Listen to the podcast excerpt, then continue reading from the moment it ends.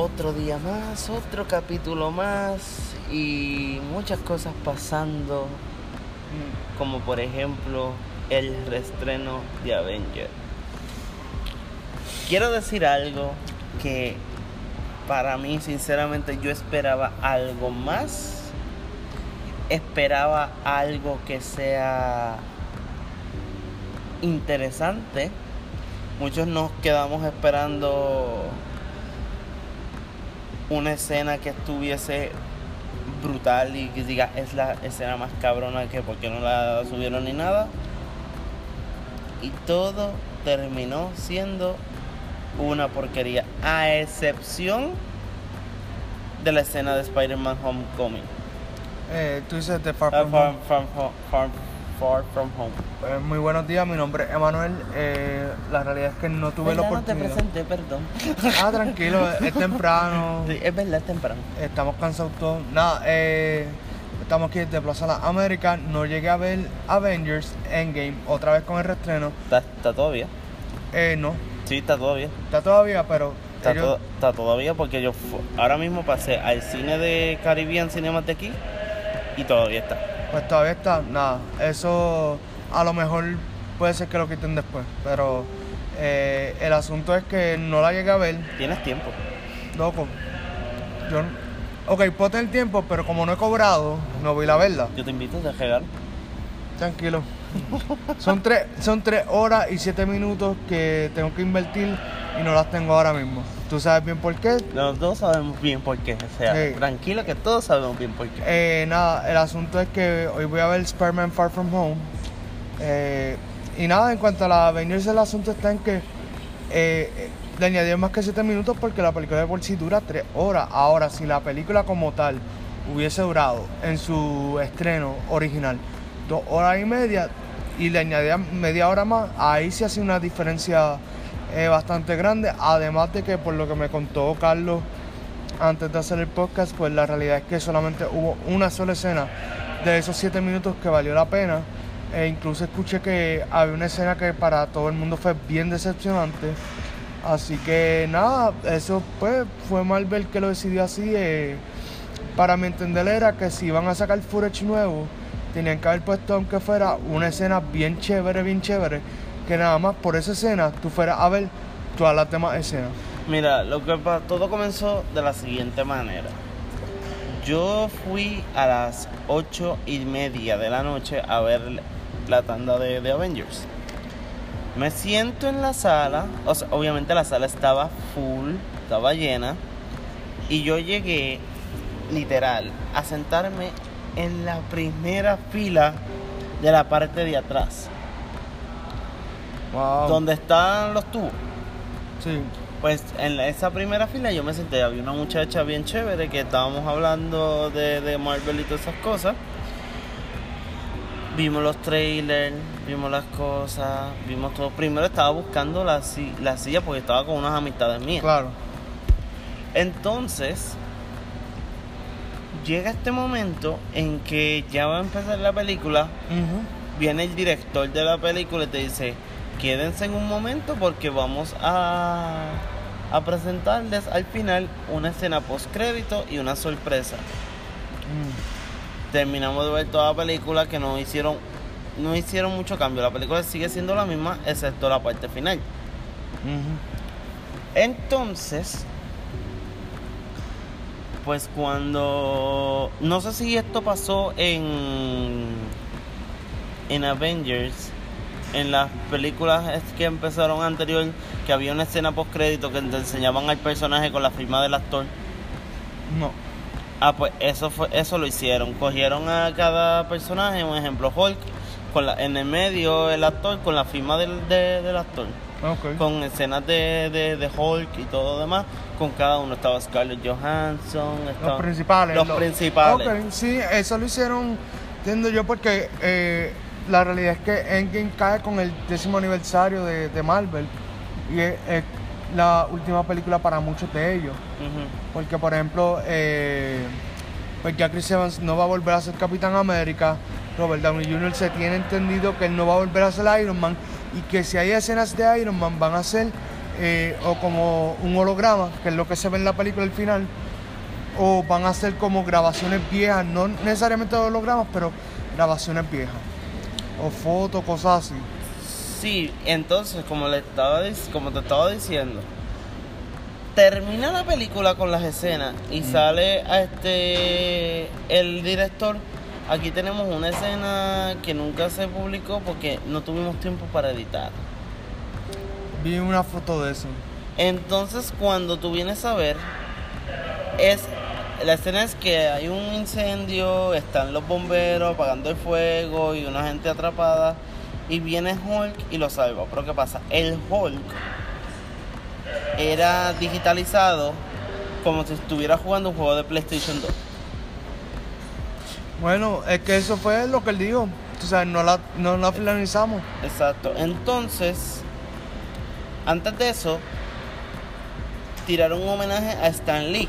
Estuvo bueno ese homenaje, Fíjate, yo lo vi en YouTube. pero no viste la película. No, no, no, no, no, no, o sea, vi la película, vi la película, pero la misma escena que estaba en en la de Avengers era la misma escena que estaba en YouTube. Ok. El mismo homenaje en YouTube. Cuando lo más que me gustó que cuando tú sabes la parte que la nena le dice I love you 300 3000. 3000 a A Tony. a Tony, pues exactamente al final le dice, We love you, Stan 3000. Oh, nice. Pero le hicieron el homenaje así. Ah, de hecho, quiero que sepa, quiero que sepan este, una cosa. Mucha gente estaba publicando, incluyéndome yo, ese homenaje. Disney lo bloqueó en los stories. Sí, porque si literalmente si tú pones esa escena, nadie te va a ir al cine. O sea, es, de ese set de las escenas que me has hablado, entiendo yo que esa es la más valiosa. Sí, pero la del, la del homenaje sí, yo la vi en YouTube. O sea, yo vi Sí, parte de pero, esas escenas pero en el asunto está en que del set que ellos tiraron de escena, esa viene siendo la más valiosa porque era algo que era necesario. Y entonces, después de esa em, importancia, la- para mí la segunda sería la de Spider-Man, que no, no la he visto todavía la escena, pero eh, tiene que ver con Far From Home, que es la que voy a ver hoy. Y por lo que tú me contaste, y aquí spoiler alert, tiene que ver con eh, cómo Mysterio entra al universo de Marvel. Pero la pregunta es, ¿este Mysterio es bueno? Porque yo tengo entendido que es un villano. Él es un villano, sí. Pero ahí es que pasa lo- la explicación de, de esta nueva película. El asunto está que en Far From Home, en el trailer, en uno de ellos se habló del multiverse. Para aquellos que no saben lo que es el multiverse, eh, básicamente te están diciendo que lo mismo que pasó en Into the Spider-Verse, que es que te muestran diferentes Spider-Mans de diferentes universos, pues Marvel al parecer va a querer hacer eso live action. Y dentro de ello, lo que significa es que probablemente Mysterio, el que estamos viendo en la película, viene de otra tierra donde él es bueno. Y puede ser que el que esté en la misma, en eh, la misma tierra que está Peter Parker sea villano. Así que ahí es que está la, la dinámica de la película. Porque entonces tú vas a estar hasta que empieces a ver la película, lo más probable, o quizás hasta media hora eh, adentrado en la película, qué es lo que está pasando aquí. Es como... Y el actor, no me acuerdo el nombre, yo sé que... Jake Gyllenhaal, él hizo Donnie Darko, entre otras películas, Nightcrawler, eh, Velvet Buzzsaw, Brokeback Mountain. Brokeback Mountain, aunque pues, ajá, sí. Sí, pero yo me acuerdo más a él por Brokeback Mountain, porque él fue el que se murió. O sea, él fue el que se murió. Y Ledger, ¿Te acuerdas de él porque se murió? sí, pues cabrón. No, no, no, tranquilo, no, no. Este Eh, no, no es me un vacilón acá entre nosotros, No, no, yo sé, pero... No, es que de- una, de momento fue una película, fue la primera, de hecho fue la primera película que se trajo un tema homosexual. Ujú. Luego de eso aparecieron muchas más, Milk, que fue otra. Pero esa película le marcó la carrera a ambos. Bueno, a Hitler también, que Ah, después. no, no, a Heath Ledger fue el más que lo marcó, porque el, el asunto es que ya Jake Gyllenhaal llevaba diferentes películas hasta ese momento. So, como quien dice, la carrera de él, pues lo marca, pero no es algo definitivo. En el caso de Heath Ledger, tengo entendido que eso era lo más top que él había hecho en el momento. So, eso lo siguió marcando por el resto de su carrera y por eso cuando el audici- cuando a él lo contratan para el Joker, mucha gente le saca ese, ese papel en cara, el de Brokeback Mountain.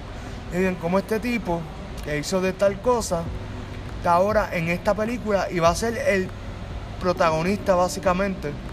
Porque la película, aunque es de Batman, la película se da entre Batman y, y el Joker.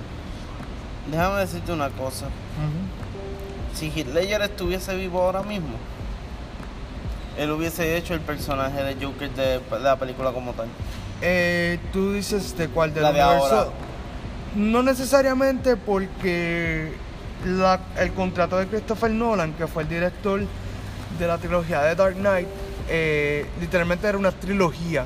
O sea, la, la película después de Heath Ledger era la última, sí o sí, a menos que DC le extendiera el contrato. Porque el asunto es que esa trilogía no cae dentro de lo que se llama el DCU, que viene siendo el universo cinemático de DC, sino que esto es como un punto y aparte. Oye, pero también está, y esto siempre me lo he preguntado, ¿por qué DC no, no hubiese sido un boom como lo es Marvel? Porque vamos a ser realistas, o sea, Marvel catalogó muchas muchas películas, hizo películas que de verdad nos, nos quedamos este, impactados. Más también con las escenas aparte de Sí, las las últimas escenas, las créditos. El asunto con DC, lo primero que voy a aclarar es que DC, a diferencia de Marvel, tiene el derecho de todos sus personajes en cine. El asunto con DC, y para mí es algo eh, que yo siempre lo digo, el peor villano que tiene DC es Warner Brothers. Warner Brothers es la casa productora que trabaja todas las películas de DC. Digo que el peor villano es el, el- villano top porque muchas veces las películas que DC se ha, pre- ha presentado a la mesa, cuando se generan la idea de hacerlas, son ideas buenas. Pero cuando llegan a la mesa de edición o cuando la están grabando, ahí entonces lo que yo le llamo los suits, que son los tipos que son ejecutivos que nunca han leído un cómic en su vida, empiezan a decir, mira, quítale esto, añádele esto, eh, mira, no, cámbiale el nombre, o mira, borra eso, o no, no, no, no hagamos eso porque eso la gente no lo va a entender. Y ahí es que se afectan las películas, por eso BBS, Batman vs. Superman fue horrible, tras que trataron de meter siete historias en una película de dos horas y media. ¿Cómo cuáles? ¿Cómo cuáles son las siete Eh, historias? pues, ok, se supone que Batman vs. Superman en su principio iba a ser eh, The Dark Knight Returns. The Dark Knight Returns se supone que fuera lo que pasa después de Dark Knight Rises, que fue la que fue con Bane. Se supone que la historia era que el Batman era un Batman ya viejo, retirado. Por eso cogieron a Ben Affleck, porque Ben Affleck se veía mayor y era un Batman así tosco, como él. Entonces iba a pelear contra Superman, porque Superman ya lo veían como una amenaza a la Tierra. Eh, Superman no envejece. Entonces, ellos cogieron y metieron ahí la, muerte de Superman, metieron a Doomsday, metieron eh, un poco de Justice League y metieron otras historias de DC. En total son siete, no me acuerdo todas al momento, incluyendo The Dark Knight Returns. Y entonces es un Frankenstein. La película termina siendo un Frankenstein y quieren en tres horas hacerte un universo que Marvel se tardó en aquel momento, llevaba ya ocho años haciendo. Oye, no es por nada, pero yo creo que muchos dicen, ah, me gusta, me gusta de personajes así Sí. fanáticos. Yo, a mí me gusta, siempre, me gustó Batman, pero Superman, fíjate, me gusta mucho más. Es que, ok, No porque sea superhéroe No, no, fuerte, sino yo- porque nunca envejece. Yo tengo una envidia con ese superhéroe. ¿Quién no tiene envidia? bueno, pero es que Superman viene teniendo el mismo problema en ese aspecto que Wolverine. Wolverine tampoco envejece hasta que hicieron la historia Logan. De, de Logan. que, que en los cómics realmente se llamaba Olman Logan, porque pues él, él envejeció a tal nivel de que ya él no tenía las mismas habilidades. Pero ok, volviendo a, a de Superman, a mí, como tal, Superman, yo le tenía cierto respeto. No era mi personaje favorito, siempre lo fue Batman. ¿Por qué Batman? Primero, Batman es el único, eh, como tal, humano dentro de, del Justice League. Segundo, él es, él, él es un tipo demasiado inteligente, aunque muchas de las películas lo pongan como un bruto, que eso fue algo que a mí me molestó cuando hicieron Batman vs. Superman y The Justice League. Pero si tú vienes a ver, yo siempre me he dicho que hay una mucha similitud entre Marvel y, y DC. Claro, Con ejemplo, Iron Man es Batman, Ujú. Capitán América es Superman. Superman. Creo que Black Widow es viene, Wonder, Wonder- viene Wonder siendo Woman. lo más cercano a Wonder Woman, sí. Y, o- y Hawkeye, y, Haw- Hawkeye Hawkeye y Green Arrow. y Green Arrow. Sí, eh. este, ¿Quién más? El que, el que es el sucesor de, de, de Capitán América, Bucky o Falcon. Falcon. Ok. Con el otro, con la muchacha y los lo que son los Hawkman, sí. dos. Que, que hay muchas similitudes en los, en los, En los cómics. en los cómics y en los Es, héroes. es que, ok, primero que nada, DC fue la primera que comenzó. Entonces, ¿qué pasa? Eh, ellos más o menos entre DC y Marvel se decían como que, mira, acá tú no puedes hacer un personaje mejor que yo. Ah, pues dale. Porque Black Panther también viene saliendo de Batman.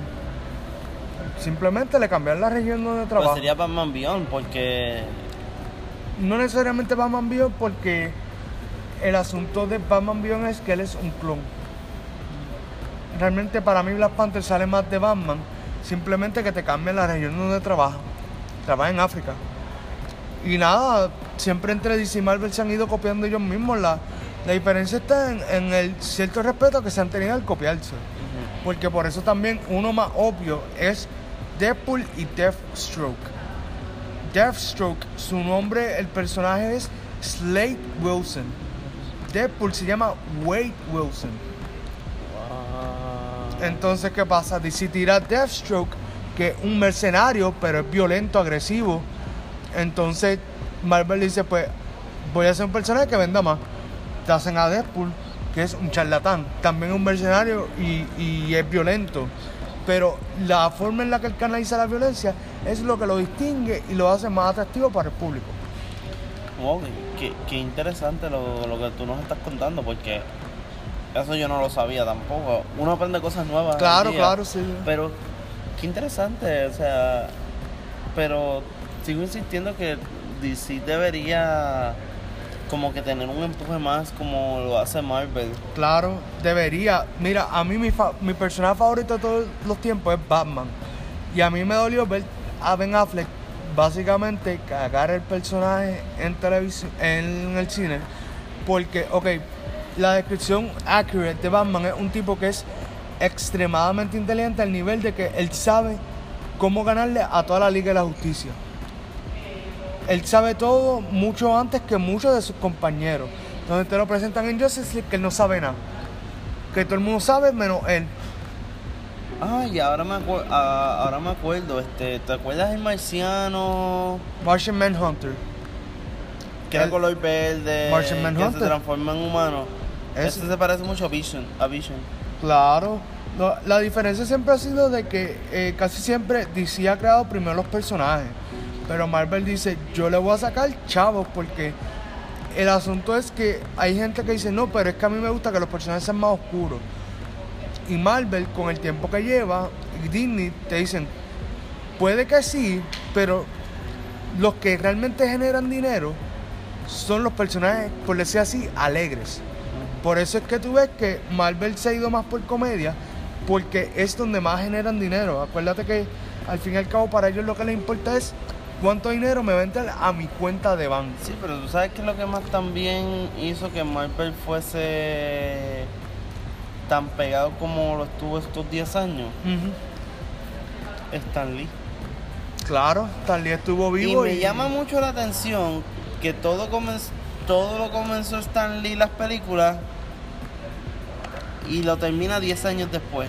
Bueno, lo que pasa es que Stan Lee como tal, él, él estaba de productor. Entonces, ¿qué pasa? El rol de él mayormente era que él iba y veía cómo estaba la película. De vez en cuando le preguntaban, mira, ¿qué tú crees de esto, lo otro? Y casi siempre en las películas tenía una escena, un cameo. Él, él en un momento le preguntaron que por qué él no hizo cameo para la Fantastic Four que salió en el 2014 creo que fue. La que fue bien mala y él dijo que yo no hago cameo en películas que son basura. y, es, y es que de por sí hasta los mismos actores reconocieron que esa película iba a fracasar. O sea, no había forma de que la, la película no era salvable. No había forma. La, la, la reciente, la que la, Sí. la antorcha humana es, es, es el moreno y el blanco Sí, es el... sí eh, y el, el problema para mucha gente estuvo eh, tanto en la historia eh, como en muchas de las decisiones que se hicieron eh, para los personajes. Porque yo me acuerdo leer una entrevista de el actor que está haciendo Doctor Doom y él dijo, yo noté que había muchos errores en esta película. El asunto es que como esta era mi primera película taquillera o blockbuster, eh, yo no podía hablar mucho porque en Hollywood hay una regla, punto. Hay una regla y si tú te sabes de esa regla, a ti te pueden literalmente eh, cerrar las puertas a un montón de películas y proyectos. Y en el caso de él, él decía, yo sé que estas cosas están mal, pero si lo digo, me van a votar y no solamente me van a votar, me van a cerrar las puertas porque entonces este director va a enviar un email a todos los demás directores de Hollywood para que no me contraten porque soy problemático. Wow. Sí, eso pasa muy a menudo. De hecho, eh, hay una de Grey's Anatomy, eh, una de las actrices, Easy. eh, yo creo que Easy, es que yo no me, yo me sé el nombre de Era ella, Catherine algo. Catherine Heigl. Ella dicen que es muy problemática. Demasiado. Sí, hay un... De hecho, hay un video en YouTube Mm. que hablan de todos los secretos de, de Grey's Anatomy. Un ejemplo, el O'Malley, el que hacía de O'Malley, Yeah. tuvo una, una problema con el con Dr. Burke, que es el de apellido Washington. Ok. Entonces, él tuvo este problema porque él te- se mantuvo en secreto que él era homosexual. Y pues después de eso, pues decidieron eliminar al personaje pasando el accidente en la cuarta temporada, yo creo que fue. Yo creo que- Tercera o cuarta temporada. Que estaba Easy también con cáncer y él, y él muriéndose. Que en el vide- que en el anuncio del, en el sueño del elevador, ellos están, ella bien vestida, hermosa, Sí. que de hecho, esa escena del, del elevador fue la escena cuando estaba con Dennis. Es así. Que repite la misma escena y entonces en la escena sale ella bien vestida y sale O'Malley vestido de general. Que ahí deciden que él se muere y toda, todas esas cosas. Pues la, la realidad es que hay, hay muchas reglas dentro de Hollywood. Eh, por ejemplo, ahora cuando pasó lo del Me Too, eh, pues mucha, muchos productores, directores y hasta incluso actores, bueno, de, de todo, de todo, eh, pues eh, los votaron porque a tú sabes, en Hollywood se da de todo. Y el protagonista de Grey's Anatomy también. Sí. Eh, Pero yo no te, no te reconocí al principio, porque no me acuerdo de ti. Muy bien, muy bien. pues eh, tú sabes, hay muchas reglas. eh, mayormente Hollywood lo que pasa es que ellos quieren tener cierto control sobre los medios de comunicación. Eh, sí hacen películas buenas, la gran mayoría en tiempos eh, presentes, en el tiempo presente son mediocres o regulares. Eh, por eso es que hay muchas películas ahora independientes, por eso es que Netflix hasta cierto punto está salvando la industria del cine porque Netflix se está apostando por nuevo talento y entonces le está dando oportunidad a personas que Hollywood normalmente no le daría la oportunidad Y independientemente de la habilidad que tengan. Y siguiendo el tema de lo de Grey's Anatomy también, si, ya te, si te das cuenta, todos los actores que, que han, que han sacado es porque pasa algo. Porque ahora mismo el Derek Shepard Sí. era el divo de, de- de la serie. Que estuvo toda la serie hasta en el capítulo, hasta la temporada 11, creo que 11 o 12. Una de esas dos.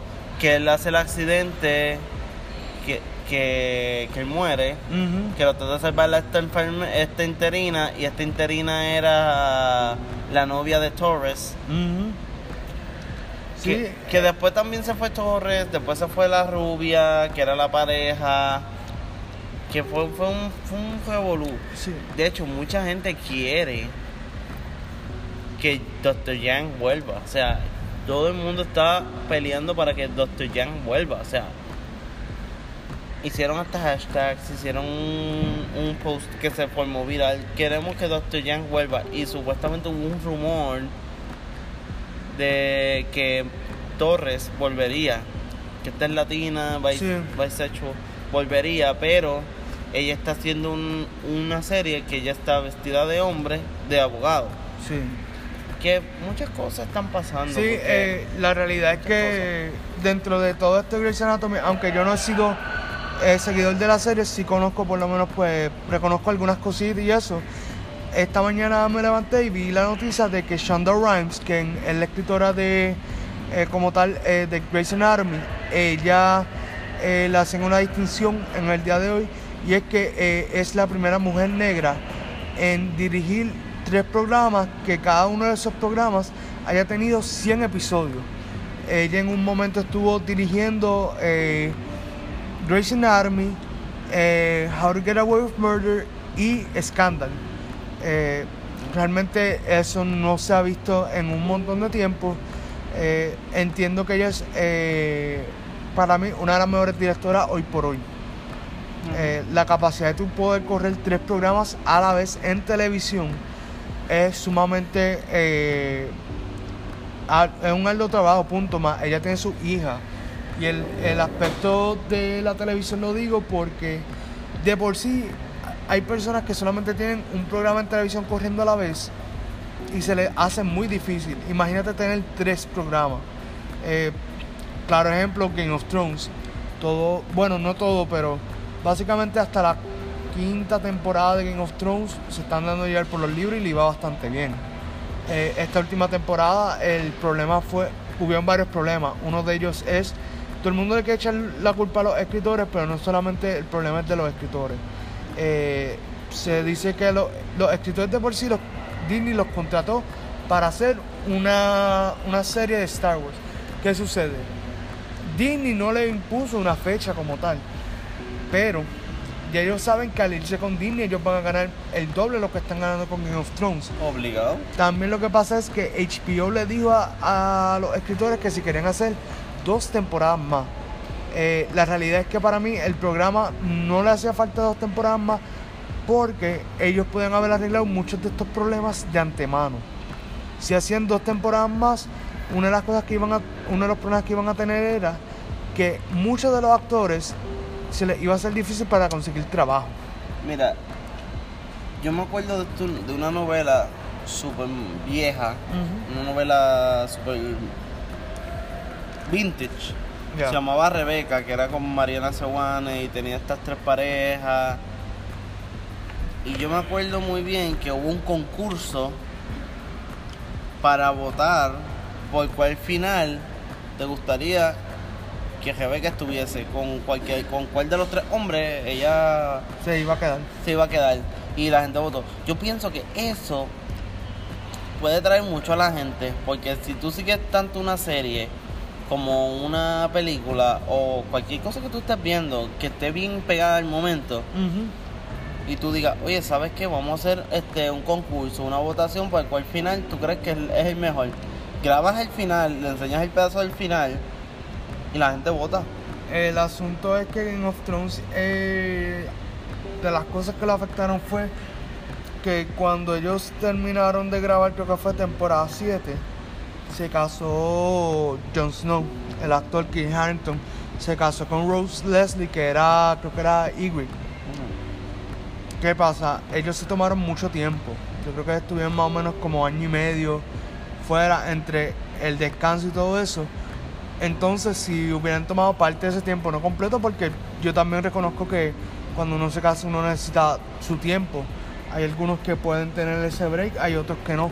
Pero si hubieran tomado ese tiempo y hubieran planificado bien lo que iban a hacer, entiendo que podían haber hecho un mejor desenlace, pero eh, ya Game of Thrones estaba destinado a, a que terminara así porque lucharon tanto la producción. O sea, Realmente el final está basado en el libro. no porque ese es el asunto.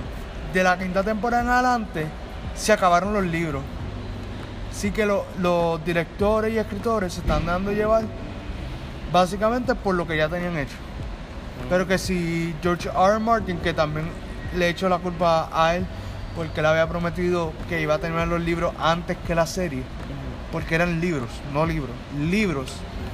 Eh, al, al no terminarlos, pues básicamente dejó a los escritores sin material eh, base, porque ese también es el asunto. Hoy en día, cuando tú vas a hacer un, un trabajo así como Game of Thrones, casi siempre hay un material ya escrito. Y no tan solo eso, sí, el libro es bestseller también. Eh, ha pasado Claro. con muchas películas. Pero que en ese caso faltaban supuestamente como uno o dos libros más, que si se hubieran hecho esos dos libros, se hubiese completado la saga completa en televisión con los libros. Pero pues, tú sabes, tampoco uno se puede poner a esperar por George R. R. Martin a que él termine de escribir los libros cuando le dé la gana. Porque esto es tiempo y dinero. Exacto. Entonces, eh, el otro asunto es que hay muchos de estos actores que salieron en la serie que ya ellos no van a poder conseguir un papel más arriba de lo que hicieron. Porque eh, básicamente este fue el pico de su carrera para muchos de ellos. Mm, y también, si en mi caso, yo que vendo perfumes, los últimos dos perfumes que salieron de Dolce Gabbana, ellos son los protagonistas. Sí, Emilia Clark y Kit Harington. Y Sí. entonces ahora va a ser bien difícil que ellos puedan volver a conseguir un contrato así como ese de Dolce Gabbana. A menos, a menos que hagan una película con Star... Bueno, y Emilia Clark hizo Star Wars, que La es... Rock One. No, ya salió en Han Solo. Ah, ok. Eh, que, que hizo muy bien el papel, de verdad, ya se la comió. Pero Kit Harington, el problema que tiene, y no es problema de él, es que es genético. Él es bien bajito. Él es bien bajito, entonces ¿qué pasa? Hollywood dice, me gusta su cara, pero es muy bajito. Entonces, para ponerle protagonista, pues es un poco difícil porque ¿qué, qué rol tú le puedes dar a él de protagonista que luzca bien y no sea comedia? Mire, yo pienso que uno tiene que. Ay, ¿cómo se llama? ¿Cómo, es ¿Cómo se dice? Uno tiene que romper esos estereotipos. O sea, ya estamos viendo muchos cambios en el cine, ya vemos muchos Mm. cambios en las series, muchos cambios en- también en las novelas. Claro, en todo, en todo. Este. Y. Ya creo que es tiempo de romper, de buscar el cuerpo perfecto. No, no, es, en eso yo estoy claro, porque el, la única crítica que Hollywood le tiene es que sea bajito, o sea, porque todo lo demás para ellos está bien, y es porque él es más o menos como de tu estatura. Entonces, ¿qué pasa? Con la cara que él tiene, Hollywood dice, si él midiera por lo menos 6 pies, tú puedes sacarle a él mucho más que con la estatura que él tiene, porque eso es lo que pasa con las películas de Lord Rings y de Hobbit, que casi todos los actores son personas o bien bajitas O bien alta. o bien altas, y todos son europeos. Como Gandalf, que es alto, el otro soldado es alto, excepto el, el enanito que es luchador Claro, sí. y que, que, oye, también hace tiempo no se han visto esos actores. Lo tan- que pasa es que esos actores mayormente pegaron en esas películas. Entonces, por la estatura de ellos, es bien difícil que ellos puedan conseguir buenos roles. Eso, a eso es lo que me refiero. Por eso los europeos casi siempre buscan estar en películas europeas, porque entonces ellos no, no lo evalúan en cuanto a la estatura. Lo evalúan en, en cuanto a, a la capacidad que ellos tienen de, de hacer el rol. Exacto. Oye, pero te digo que eran buenas películas. No, claro. Y el boom que eso generó. Que después supe que había una serie animada de muñequitos, pero de vintage, que no lo sabía. Y cuando yo veo eso, yo me quedo como que, wow, este. Estamos hablando que, que Lord of the Ring era un fenómeno. Eh, pero se convirtió en fenómeno con las películas porque realmente esa serie animada no tuvo tanto auge.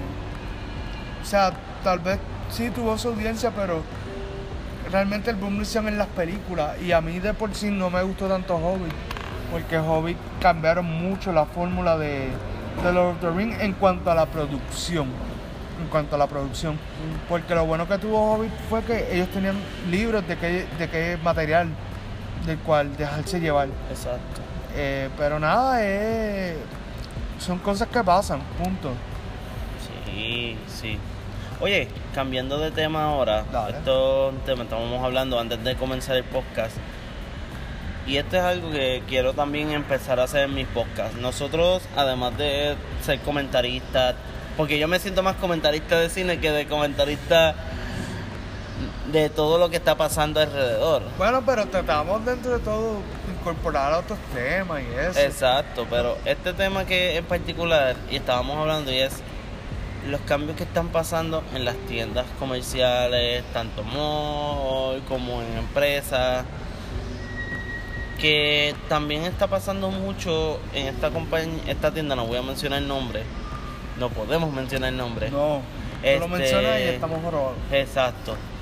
Y es que yo tuve esta yo tuve esta experiencia de trabajar en esta tienda y pues no es no si la, la tienda es buena, o sea, la tienda es excelente, excelente servicio, pero estamos hablando de los concesionarios que están dentro de la tienda que están prácticamente cerrando porque obviamente hubo un escándalo con esta tienda, que se formó un revolú, que mucha gente hasta le preguntaba a los mismos empleados, pero los, los empleados no sabían nada. Entonces, pues está pasando esto también consta- constantemente. Yo lo que digo es esto, o sea, si tú sabes que algo anda mal en la tienda, lo mejor que tienes que hacer es antes de que te saquen, empieza a buscar desde ya. Por eso he tomado este momento para decirles que ya pronto estaré promocionando algo que se llama Buscando tu empleo. Que esto es algo para nuestro podcast. Claro. Y es que voy a estar buscando y escribiendo a personas de lugares donde estén buscando trabajo, ya sea en todas las áreas de, de Puerto Rico, ya sea Vega Baja, San Juan, o sea, en fin, muchas, muchas tiendas. Y vamos, vamos a darle esa oportunidad. O sea, yo en mi caso, yo conseguí trabajo aquí que en mi pueblo no, me, no, lo, no lo pude conseguir. No, y, y te entiendo, ¿no? Sí, eh, la realidad es que yo pronto también puede que me quede, bueno, lo más probable me va a quedar sin trabajo, lo cual pues también ya estoy viendo algunas ofertas que me han hecho. Hay algunas que todavía no son definitivos, pero eh, me, me he empezado a moverme porque, o sea, Es yo que sé- la realidad, o sea, te estamos, estamos viviendo un momento sumamente difícil. Y vamos, vamos a ser sinceros. En tu mismo municipio tú no vas a conseguir un trabajo. San- en San Juan, Taure. Bueno, En tu mismo, os digo, lo digo por mi experiencia, Sí, o sea, yo porque mi experiencia fue es esta. Siempre que yo voy a conseguir trabajo en mi pueblo, yo he tenido, o sea, doy gracias a Dios que he tenido oportunidad de empleo en consorcio, a lo cual Sí. estoy eternamente agradecido. Pero tú tratar de buscar empleo en estos momentos tan difíciles, más uno tiene que estar porque la realidad es que también me falta poco por terminar de estudiar. Todavía yo no he retomado la universidad porque una, tengo que conseguirme un carro y otra porque no quiero dejar este trabajo. Soy entre, estoy entre la espada y la pared. claro. Pero esto del podcast me ayuda a mí porque yo tuve la experiencia de radio. Claro. Entonces, ¿qué está pasando? Nosotros no podemos quedarnos de brazos cruzados a esperar que nos cierren las puertas mientras otro está, ah, me van a cerrar las puertas, pues déjame ir adelante con el resumen, tirarlo en otro empleo, tirarlo en otro, otra agencia para poder buscar. Claro, claro. eh, en mi caso, pues yo lo que pasa es que me estoy moviendo mayormente con gente que conozco que están buscando gente que les trabaje páginas web o eh, redes sociales. Entonces, pues eh, me he movido ya con un par de personas. Todavía estamos en conversación para ver si, si, se- si ocurre o no, porque eh, son proyectos que se quieren hacer, que si se hacen serían a largo plazo, eh, pero pues falta cuadrar eh, la cuestión de cómo, qué, qué- de dónde van a venir los ingresos que me toquen. Yo lo que pienso es esto, si tú vas a tener una oportunidad y estás hablando con personas, por nada del mundo no lo digas, ni digas dónde es, ni qué estás haciendo, porque es como la suerte. Claro. Tienes la mala suerte que tú dices algo y ah, estoy haciendo este proyecto, no se te va a dar. Tú puedes hablar de que, ah, voy a trabajar en este sitio, no se te va a dar. ¿Por qué? Porque la emoción es fuerte y es tanta emoción que nosotros lo decimos porque no por lo malo, Mm, sino porque nos emocionamos porque ya tenemos empleo, o sea, tenemos esta oportunidad. Y es, es cuesta arriba, o sea, bien, Sí, bien cuesta arriba. Sí, por eso solamente mencioné que me he movido, pero yo sé que hasta que ellos no me digan, pues mira, como quien dice, ¿estás contratado? Pues no estoy contratado. Simplemente seguimos en conversación. Lo que pasa es que me gustaría que si, por ejemplo, mañana llego al trabajo y me dicen, eh, se acaba ahora en un mes el trabajo, punto. Pues que cuando se termine el mes, ya yo tenga eh, asegurado o esté ya casi por comenzar un nuevo trabajo y pueda mantenerme ahí porque, o sea, la realidad es que a mí también me falta poco de estudio. Eh, y me gustaría que cuando yo termine los estudios, la decisión que vaya a tomar, pues tenga, eh, tenga un backup económico. Cosa de que si me tengo que ir o me, o me tengo que quedar en Puerto Rico, pueda tomar una decisión sabia. No, y que y no tan solo eso, este lo mejor para tu bienestar económico claro, también sí, y sí. tu familia, porque ahora mismo tú eres hijo único. Sí. Para ser hijo único es bien, bien difícil porque me voy para allá afuera, voy a trabajar para dar mi sustento. Está este lado, digo, los que son bien apegados familiarmente, los que son bien apegados siempre van a estar con ese momento de tristeza y decir, ay, extraño a mi hijo, extraño de esto, extraño compartir con él. Que puede pasar, o sea. No, no, es que va a pasar. Es que puede pasar, o sea, digo, en algún caso, porque todavía no lo estamos viviendo esta Claro, experiencia, claro, sí, sí. pero va a llegar un momento en que nos vamos a volar, te vamos, Sí. nos vamos a ir. Y es bien, bien difícil porque ahora mismo, y no lo estoy criticando, no estoy criticando a mi país porque yo amo mi país, pero no es que diga, mi país no tiene de- empleo, lo hay, lo que pasa es que la gente no quiere trabajar por comisión, quiere trabajar por hora. Y Bueno, pero también. es en, en un caso, en un Un caso caso. este, este es mi punto, porque hay trabajo. Lo que pasa es que hay gente que no quiere trabajar porque quiere estar en el acomodo. Sí, no, eh, en cuanto a eso, la decisión por la cual, y esto lo he compartido yo creo que con Carlos varias veces, eh, dame, un, momento. No, no, no. Y te pregunto, y esto, esta es la pregunta más importante. El proyecto que tú estás hablando de, de, empleo tiene que ver relacionado con lo mismo que tú estás haciendo. Da- dame un momentito. Disculpen, es que. No, no, no te preocupes, pero creo que, que- si me puedes decir que sí o no. O sea, Eh, disculpa, vuelvo a repetir. lo que lo que están hablando esas personas que están hablando contigo tiene que ver con lo mismo que tú estás trabajando. Exacto, sí. eh, el asunto es que eh, a mí me encanta Puerto Rico también. eh, si yo pudiera hacer lo, lo que es mi sueño, mis metas aquí en Puerto Rico y estar a gusto por completo, eh, pues entonces yo me quedaría, pero el asunto es que en Puerto Rico no hay los recursos. Y si me voy a quedar, es más lo que voy a, los malos ratos, que, lo que, que el disfrute que le voy a poder sacar. Entiendo tu punto. Entonces, si Puerto Rico estuviera up to date, no solamente en esa área, sino en muchas otras, Puerto Rico estaría bien económicamente. No, y que y hace y ayer escuché sobre una ley que para incentivar los videojuegos Sí, pero. algo que está pasando sí, ahí porque que es yo que- no lo sabía porque mira te voy a decir algo llevo dos años sin ver televisión por María. Yo tengo mi televisión para ver Netflix y para jugar Nintendo Switch. Más nada.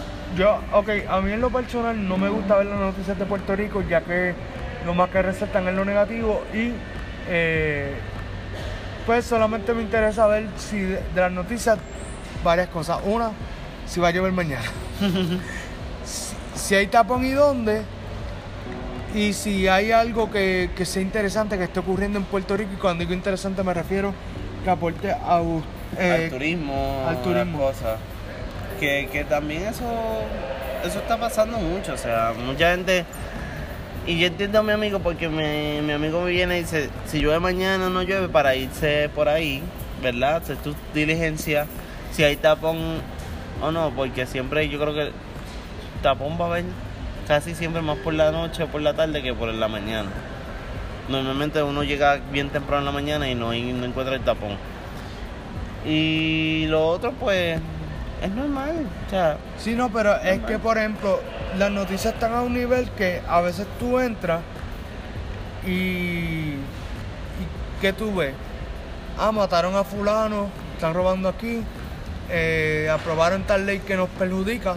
Entonces, yo no estoy para eso. De por sí yo tengo una vida bastante, eh, no complicada, pero bastante ajetreada como para estar pensando en algo más que sea Exacto. negativo. Es que también, vamos, nosotros pensamos en lo positivo todo el tiempo.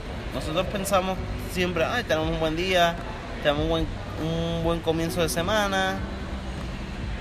Y nos quedamos en, el- en el- la incertidumbre de que, oye, ¿sabes qué? Está bien positivo, pero acuérdate que hay cosas negativas también que están pasando. O sea, no es tan solo el hecho de que tú estés pasándola bien, es que hay otras personas que están sufriendo y los mismos medios de comunicación te están enseñando lo negativo. ¿Por qué?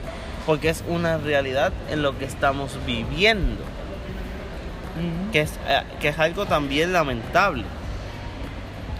Y yo creo también esto, y me quiero volver a mantener en el tema del empleo, nosotros tenemos que tener mucho cuidado en donde vamos a buscar empleo.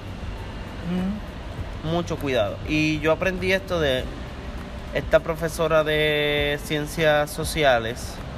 Yo aprendí esto que siempre dice, hagas lo que hagas, recuerda que el trabajo es honra. El trabajo es honra. No importa, seas, trabajes en Burger King, trabajes en, en de conserje en Plaza Las Américas, trabajes de conserje en las escuelas públicas, trabajes de cocinero, de lo que sea. El trabajo es honra y es lo que te mantiene sustentable para vivir, que es lo más importante. Y como todo, o sea, tenemos que tenemos que estar agradecidos, darle siempre gracias a Dios que estamos vivos, pero también darle gracias a Dios que tenemos esta oportunidad en la cual podemos trabajar, en la Claro. cual podemos establecernos y podemos decir, oye, ¿sabes qué? Este, me voy a levantar, hoy es un buen día, el famoso yo no me quito y el famoso Puerto Rico se, le- se No, levanta. esa- esas dos frases, disculpa, pero Ya, yo yo no estoy de acuerdo con, con ninguna de las dos. No, no, pero tómalo en tu manera, en tu manera para ti. Yo no lo estoy diciendo en el público en general, yo lo estoy diciendo en tanto tú como persona, tanto yo como persona. El yo no me quito para mí es esto. No es para lo que están ha- haciéndolo como medio de comunicación como tal. El yo no me quito para mí es, es que hagas lo que tú hagas, digan lo que te quieran la gente, tú puedas dar lo mejor de ti y seguir hacia adelante. No, claro. El claro. Puerto Rico se levanta. Para mi punto de vista es que tú como puertorriqueño puedas expandirte, levantarte y dar todo lo mejor para ti. Ahora, ese es mi punto de Puerto Rico se levanta.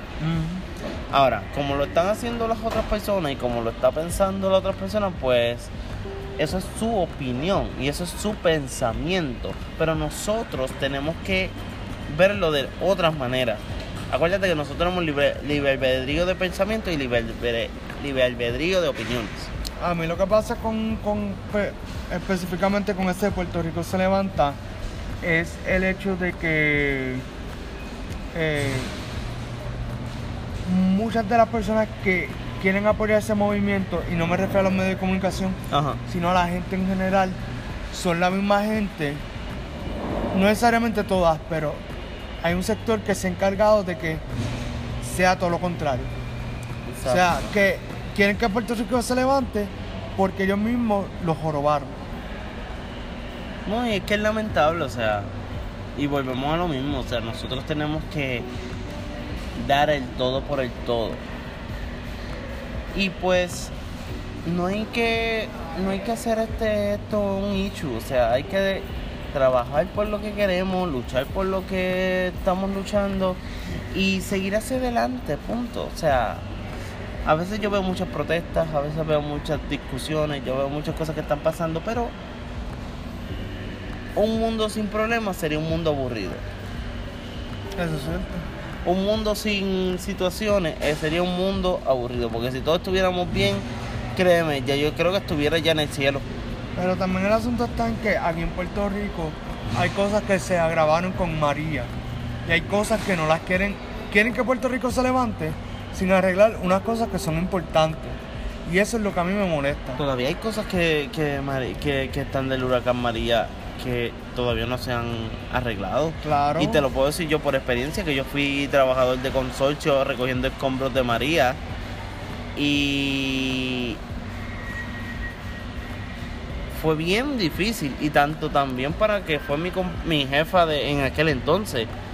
Ella es ser mujer, ella, chacho, ya tenía los pantalones puestos y decía, mira, este, está pasando esto y esto y esto y esto. Pero es como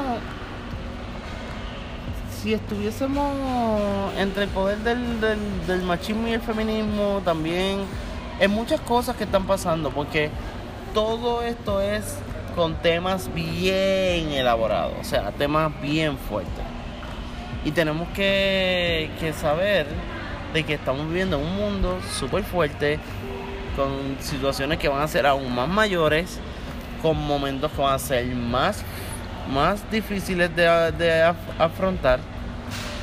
Pero lo más importante es que tú estés bien y yo esté bien. Claro. Que eso es lo que importa. Mañana se comienza otro capítulo más. Otro nuevo episodio. Ya este es el número 8 de hablando sobre todo, hablando de todo un poco. Y también este va a ser, yo creo que mañana va a ser el podcast más, cos- más corto que tenemos porque mi compañero se nos va de vacaciones. Vamos a ver si podemos grabar, aunque sean dos podcasts cortos, para dejar para. No, no, eso se puede hacer. Para Vamos a hacer dos posteridad. podcasts, cos- dos Eh, podcasts cortos. El sí. asunto está en que voy a estar en Puerto Rico, pero eh, voy a estar tomando un tiempo de descanso.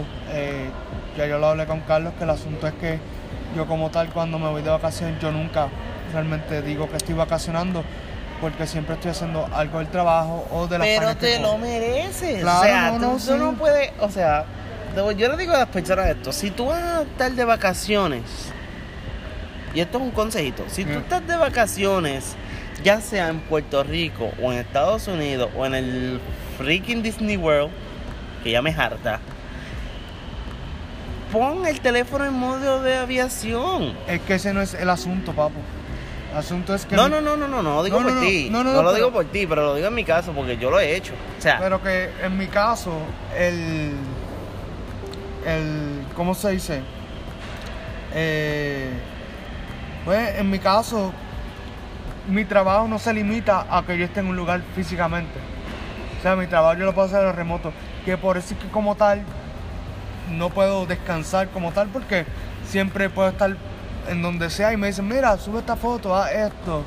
Eh, mira, diseñame esto. pero tú puedes como persona decir, quiero descansar, necesito descansar y quiero tomar un tiempo con mi familia, que es que para mí es más importante. Tiempo que tú no compartas con tu familia, tiempo que vas a perder.